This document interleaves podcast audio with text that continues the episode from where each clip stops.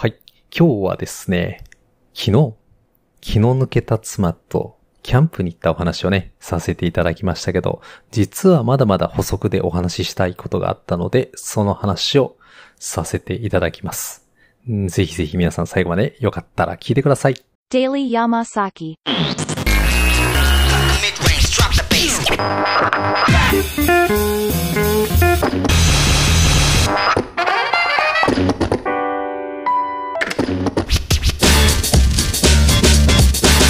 Daily Yamasaki.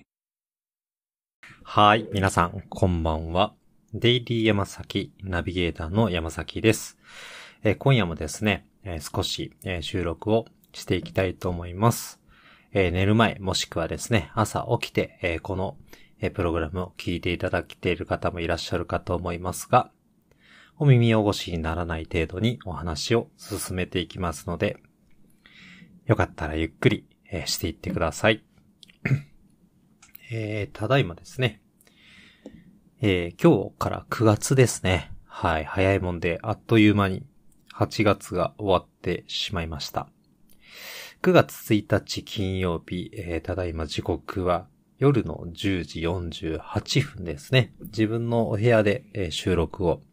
しております。はい。まあ今日は一旦本日のレビューから、えしていきたいなと思うんですけれども、今日もですね、えいつも通り仕事に行ってきました。今日は三田出勤ですね。で、三田に、まあ、出勤をしてですね、まあ、現場の方、え少し、え手伝いながら、はい、えー一日を過ごしておりました。え今はですね、えうちの会社ではサイボーズというあの素晴らしいお仕事をくれるね、システムがありますので、えパソコンの蓋を開けりゃですね、もう湯水のごとく仕事が流れてくるわけなんですよね。はい。まあ、今日はですね、まあそれこそ、えー、打つ求人広告の原稿を作ったりだとか、まあ業者さんとのやりとり、あとは、まあ現場を少し手伝いつつ、ですね。まあ現場を手伝うっていうところもあって、えー、今日は、その、デイサービスのフロアにね、新しく小さいこう、小学生が座るような机を配置しましてね。そこにこうノートパソコン一つボンと置いて、えー、現場を見ながら、えー時に手伝いながらっていう形での仕事のスタイルでした。はい。少しね、恥ずかしい形でね、まあ現場を見ていたわけなんですけれども、やはりですね、あのーまあ、何が言いたいかというと、最近のこの人材なんていうのは本当にマジでやばいなって日々感じております。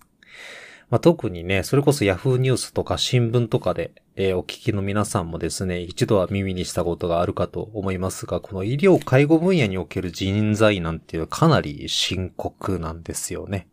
はい。で、私はどちらかといった人事であったりだとか採用部門、あ広報とか、まあそういったところも担ってまして、まあ一時はですね、それこそ、まあ求人広告をパンと、えー打つとですね、まあ介護、携わりたいわ、という形で、えー就職を希望される方も結構、えーいらっしゃったんですけれども、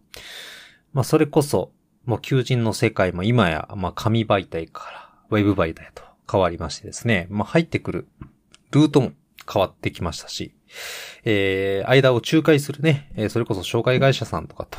いうような存在があったりだとかして、採用の方法も随分とですね、えー昔と変わってきました。まあそんな中ですね、やっぱり、ただでさえ少ない、えー介護してくださる方を、ね、集めるというか、はい。えー、うちの会社で働いてもらうためにはかなりいます。かなり苦労してましてですね。まあ現場はなかなか、はい、人材なんですよね。まあ結局サービスが良くてもね、まあそれを届ける人の手が足りなければ、やっぱりね、サービスの質も落ちますし、なかなかね、たくさんの方を、にサービスをご利用いただくことも難しくなるので、まあその点今はね、めっちゃ苦労してますね。はい。苦労してるんですけどね。だから結局のところね、まあお給料であったりだとかお休みって言ったところ、あとはまあよく言われるのが、まあ人間関係とか、はい。えー、福利厚生ですか？はい。まあそういったところっていうのはかなり大きいんですけれども、まずはね、門を叩いて入っていただいて働いてもらわないとね、どんな感じかって分かってもらえないのでね、とりあえずこう、もうね、あの、叩いて、えーいただける方法をね、いろいろと考えてはいるんですけど、なかなか来ないです。まあ一つはね、ブランディングといったところが最近はやっぱ重要じゃないかなと思ってます。まあこういったね、私自身ポッドキャストやってますけれどもね、こういった能力といいますか。はい。まあ趣味的にやってるような活動も、まあ仕事の中で活かしていけたらなというふうには思っています。はい。まあそんなことは、まあ、とりあえず置いておいてですね、今日はどんな話をしようかなといったところで、昨日ですね、それでこそ、キャンプの話を、えーさせていただきましたけどね。意外と話し始めると、長いこと話してるなっていう自分に気がつきましてね。ちょっとこのままじゃちょっと垂れてしまうなと思って、途中でちょっと無理やり切ったんですけど、まあ、結構、はい、あのー石川県の珠洲市はね、面白い話題がたくさんあるので、まあ、そのお話を少し追加でね、話そうかな思っております。はい。ということでですね、えー昨日もお話しした通り、えー9月じゃない、えっ、と、8月の、えー26、27日、えー今年夏休み最後のね、土曜日、日曜日に、まあ、珠洲市、八ヶ崎キャンプ場といったところへキャンプを、えーしに行ったんですけれども、まあ、ゆるゆるキャンプだというお話をね、昨日もさせていただきました。私の妻がやる気がなかった。えーその話ばっかりが、えー目立っていたかもしま、しれませんけども、まあ実際にはそうでした。お昼何か作って食べようかって言ってましたけどね、結局のところね、パン買いに行って、それ食べただけなんですよね。そう。ただね、あのー石川県珠洲市にはですね、はい。えー、古川商店というね、パン屋さんがあります。はい。ここのパン屋さんね、結構、えー有名らしくて、結構遠方の方からも、方もね、あの、能登半島先端の小さなパン屋さんに向けてですね、あの、買いに来られる方が結構いらっしゃると言ったところです。売り切れ次第終了っていうところでね、え書いてある感じだと、結構売り切れてるんでしょうかね。私が行ったのは、テント立ててから移動したので、えー午後の1時半頃かな。午後の1時半頃行ったんですけれども、もうね、あのーそんなにたくさん、えパンがあるような感じではなかったんです。まあ、そこにね、お腹を空かした私と妻がですね、えパン屋さんに入って、えほぼそこにあったパンをね、買い占めると、えー言ったような形になりました。はい。総額ですね、3600円ぐらいね、パンを買いました。めっちゃ買ってやん。甘いパンもね、なんかやっぱ甘辛ミックス言うやないですか。甘じょっぱが一番うまいんですよね。何にせよ。甘いパンを買ったらね、その次ね、ちょっとしょっぱめのパン買うんですよ。で、そしたらね、横にね、あ、めっちゃうまそうな甘いパンあるな、思ったら、ね、そっちに手が届くんですよね。まあ、そんなんして、一人何個食べるんやったっけ？いや、二つじゃ足らんやろ。三つ食うやろ。言ったらね、三四十二でしょ？ね？三四十二。あ、ちょっと待って、これも食べたいんやけど、つってパッて取るんですよね。で、挙句の果てにはですね、横のこう焼き菓子を 買ってみたりだとか、あの、バターロールか、バターロールじゃない、えっとフランスパン買ってみたりだとかね、して、はい。えー、結局3600円分ぐらいですか？買ったんですよね。全部で何個は15個ぐらい買ったんじゃないですか？一つ200円だとしてもね。まあ、普通のパン屋さんが今ね、いくらするかわからないんですけど、あの、いわゆるこう、一軒家タイプのね、あの、小さなパン屋さんぐらいの値段設定なんで、えーひどく高くもなく、えかといってめちゃめちゃ安いわけでもなく、材料もね、すごくいいものを、え使ってそうな雰囲気がありました。そこのパン屋さんで、え結構有名なのが、えーあれらしいですね。冷やしクリームパンですね。はい。私も冷やしクリームパン今までもね、何回か食べてきました。皆さんもね、えー今この番組、えープログラム聞いてくださっている皆さんも、冷やしクリームパン食べた経験があるかもしれません。私が食べたことあるのはね、あの、高速道路のね、サービスエリアとかで売ってるのを買って食べたことがあります。なんかね、そんなにうまい感じしないですよね。その時はなんか本当にただのクリームパンを冷やしただけやなという感じで、わざわざ冷やさなくてもうまいんじゃないかなと思ったりしてたんですけど、まあ、この古川商店の名物パン、えー、冷やしクリームパンですね。まあ、かぼちゃクリームであるだとか、えー、あとは私食べたのがごま、ごまですね。ごまクリームやったかな。ちょっと忘れましたけど、ごまのクリームが入った、えー冷やしクリームパン食べましたけどね。ここのね、冷やしクリームパンは確かにうまかった。はい。まあ、ただのクリームパンでも多分うまいんですよ。うまいんだと思うんですけど、なんか、生地がね、パサパサしてなくて柔らかくてしっとりしてるんですよね。はい。大福を食べるわけじゃないんですけれども。まあ、それでこそ、えー冷やしクリームパン専用の設計といいますか、えーレシピでね、作ったような感じがして、どれ食べてもね、美味しかったです。えー石川県珠洲市にあります、古川商店、ぜひですね、えー、能登に来られた際には一度、えーパンを買いに行かれてはいかがでしょうか。まあ、近くにはですね、あの、ニザミコーヒーというような美味しいね、コーヒー屋さんもありまして、こちらもですね、まあ、例えばツーリングの途中とかにね、えー寄られる方とかもたくさんいらっしゃって、いつでもね、混んでる、すごく美味しいコーヒー屋さんがあります。まあ、こちらもおすすめでございます。これは前もね、お話ししましたかね。はい。あとは、まあ、それ言った後にですね、まあ、晩ご飯の材料を、まあ、買いに、まあ、いろいろ行ったわけなんですけれども、道の駅に行くとですね、何か地元のもので美味しいものがあるんじゃないかなと思いまして、えー道の駅ですね。道の駅鈴なりと言いまして、石川県珠洲市にあります道の駅鈴なりにね、行きました。えーそうしましたらね、えー昨日もお話しした通り、えー8月の26日と7日ですね。27日に鈴トライアスロンっていう大会がね、大きな大会があったので、トライアスリートがね、すごい集まっていまして、私もね、地元の、えー、練習仲間の人とね、お会いしたりだとかして、まあ、トライアスリートの、えー人と話をしてですね、えー楽しかったっていうところもあるんですけど、皆さんあの、スキップとローファーっていうアニメ見たことありますか？まあ、そこではですね、あの、そのスキップとローファーっていうアニメがあるんですけれども、まあ、その、えー主人公の子がですね、石川県出身といったところもあって、聖地巡礼のね、場所になってるんですよ。どうもね、昔、えー、能登にあった鉄道の駅でね、えー、鈴駅っていうのがあったみたいなんですけれども、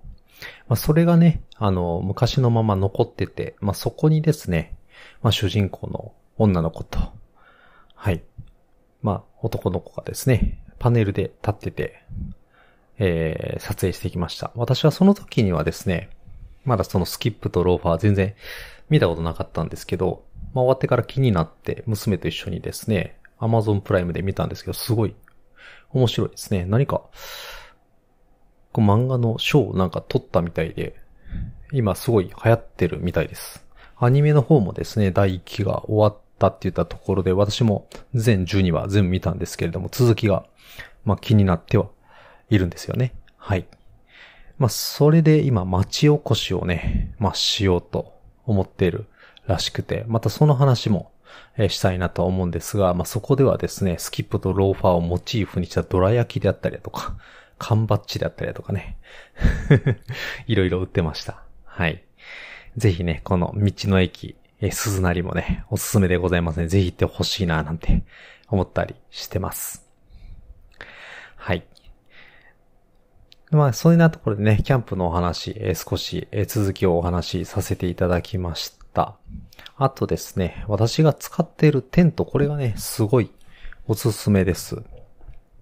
ワンポールテントってね、いうタイプ、昨日もお話ししましたけどね、えー、いわゆるテントのベースをペグ打ちして、最後にですね、真ん中の三角屋根のてっぺんまでこう一本のね、柱を通すような形のテントなんですけどね、私が持っているのはキャプテンスタックっていうメーカー、割とね、キャンプ用品の中では安価でおすすめのね、メーカーにはなるんですけども、この鹿の絵が描いてあるメーカーなんですよね。皆さんも見られたことがあるかなと思うんですけど、そこが販売しているワンポールテント。なんていうテントだったかな。名前をね、今ちょっと調べて、えー、見るんですけれども、あ、出てきましたね。オクタゴンと言われる八角形のですね、えーテント、白色でね、すごい可愛いんですよ。で、皆さん想像以上にね、このワンポールテントめちゃめちゃね、中広いんですよね。そうですね、4畳半ぐらいの広さがあるんじゃないかなと思うので、家族4人でね、寝るのにも全然問題がないテントで、これ本当にね、買ってよかったなと思っているので、今からちょっとテント買おうかなと思ってる人はね、非常に、まあ見た目も可愛いですし、機能的にもね、何も問題がなくて、私も重宝してますのでね、ぜひこれを買って使ってほしいななんて思ったりしてます。はい。ただね、えー、昨日もね、あの、テントで雨に打たれたよーっていう話をね、したと思うんですけどね、三角屋根のワンポールテントはなんせ雨に弱い。はい。風とか雨にね、弱いっていうよりもね、あの、開けれないんですよね。やっぱりこう、出入り口があるじゃないですか。で、出入り口が、こう、いわゆるこう、垂直の壁になっているわけじゃないので、上から落ちてくる雨がね、全部中にね、入ってしまうんですよ。だからこう、入り口をこう、全部ね、塞いでたら雨は中に入ってこないですけれども、まあ人が出入りするタイミングでどうしてもね、中にちょっと雨が入っちゃうっていうデメリットもあったりします。はい。ここはね、うまくタープと、えー、合わせ技で使っていただくと、快適に過ごせるかなと思いますので、まあそこはですね、えー、度重なるキャンプの経験を積んでいくと、はい、うまく使えるんじゃないかなと思います。というわけでですね、ファミリーテント、まいろいろコールマンであったりとかね、今ではこう、高級品ですよね。スノーピークとか、いろいろありますけれども、このね、キャプテンスタック、はい、ワンポールテント非常におすすめです。ぜひね、一遍検索でしてみてね、見ていただけたら嬉しいななんて思ったりもします。はい。というわけで、はい、昨日ね、話し足りなかったキャンプの話、補足でね、少しお話をさせていただきましたが、今日はですね、まあ皆さんと、えーこの辺で、まあさよならの時間帯がやってまいりました。えーまたですね、えー続いて収録をしていきたいと思いますので、え各プラットフォームでの評価であったりだとか、コメントいただけると嬉しいなと思っております。また、デイリーヤマサキのね、ツイッターと言いますか、X のアカウントもございますので、えーこちらのリプライもね、よろしくお願いできればなと思っております。はい。というわけで、今日はですね、えー今日のハイライトと、介護人員の人員難、そして、先日行ったキャンプの補足のお話をさせていただきました。ありがとうございます。そうしましたらですね、また次のエピソードでお会いいたしましょう。皆さんそれではさようなら。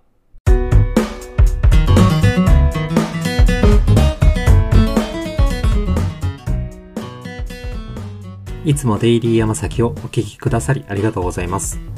番組では皆様からのご意見ご感想をお待ちしております。